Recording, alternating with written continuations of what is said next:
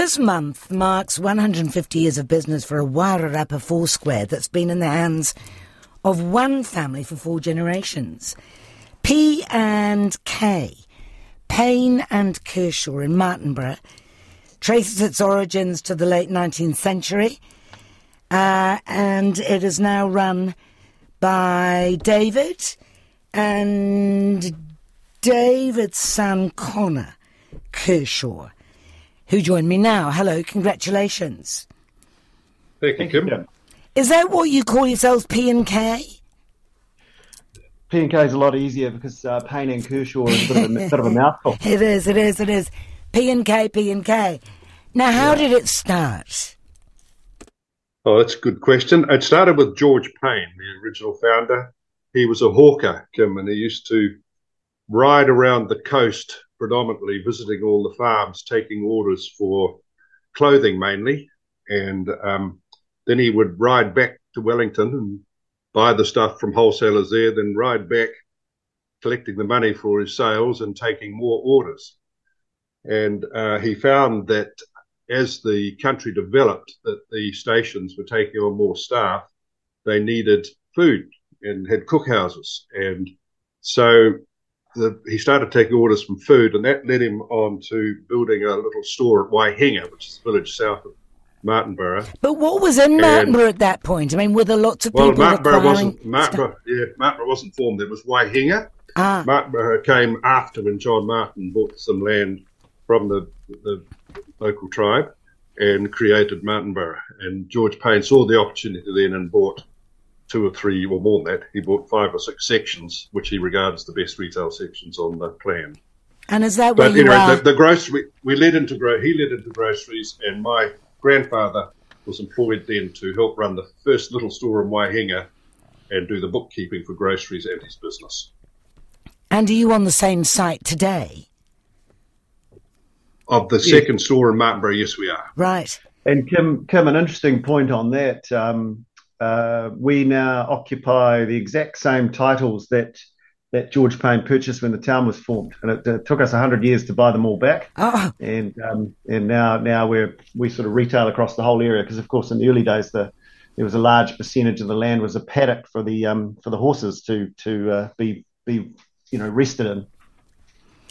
is there was there an expectation on you, Conor, to join the family firm?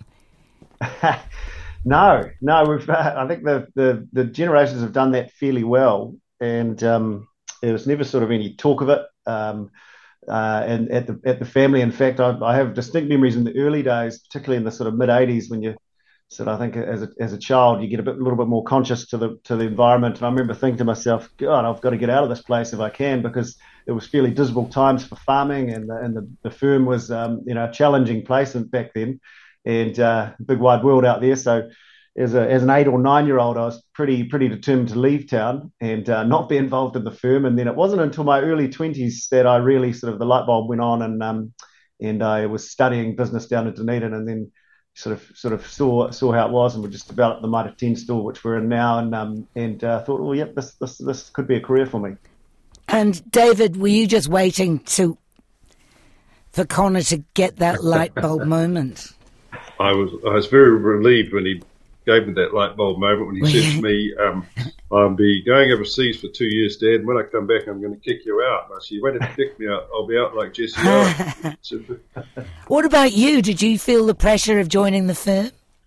I, I was never going to join either, nor was my father, for that matter. Really? Um, he came back from the war and was in charge of, had involved in the rehab farm situation and uh, sorting farms out for farmers. And he thought to himself that he'd go farming. But as his father had died when he was 12 and his mother, who Christina Kershaw, who's probably the strength of Martinborough, certainly the um, the forgotten strength of Pain and Kershaw, she kept the shop going with the use with the support of her lawyer and accountant, all through the Depression and through the Second World War, waiting for Harry to come home from the war and tell him he was going to run the shop. But he said, I want to go farming. She said, No, you're not.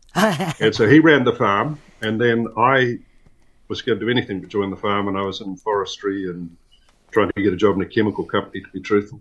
And I, I missed out on the job, and my father rang me up and said that he needed a help to help and the shop centennial in uh, 1973 for six months. It's all he wanted me for six months, so I agreed.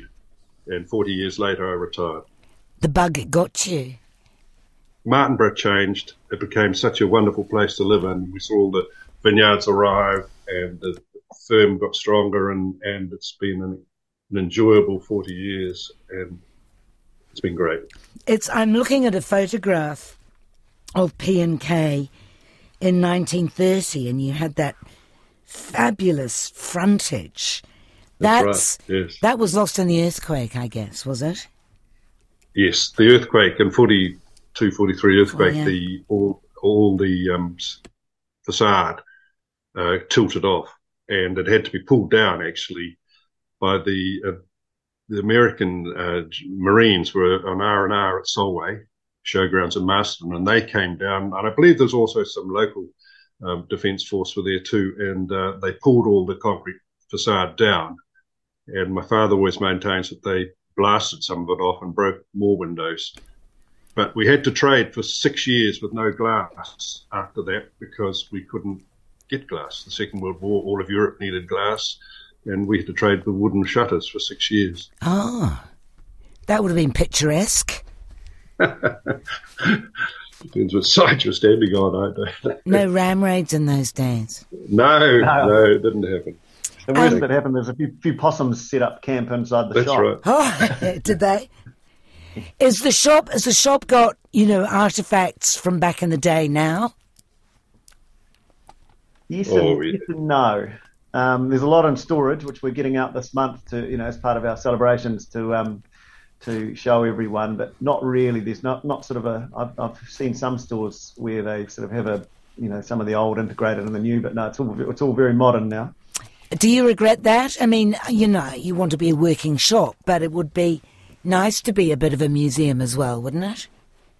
No, we've got a few. We've got a few things that um, are, are, owed to the past. You know, got the old delivery bikes, and and uh, right now, got a, we've got a little old Morris Minor delivery truck inside the store. So there's definitely um, definitely an ode to the old, and, and a few history walls and so forth. But the actual artifacts are all um, are all stored away. We'll have to find a way to put them on display people are generally lamenting that the retail, you know, the, the, the concrete retail business is declining. Everybody's going online. In a in a place like Martinborough, I imagine you've got a much better chance than most to survive. How's it going?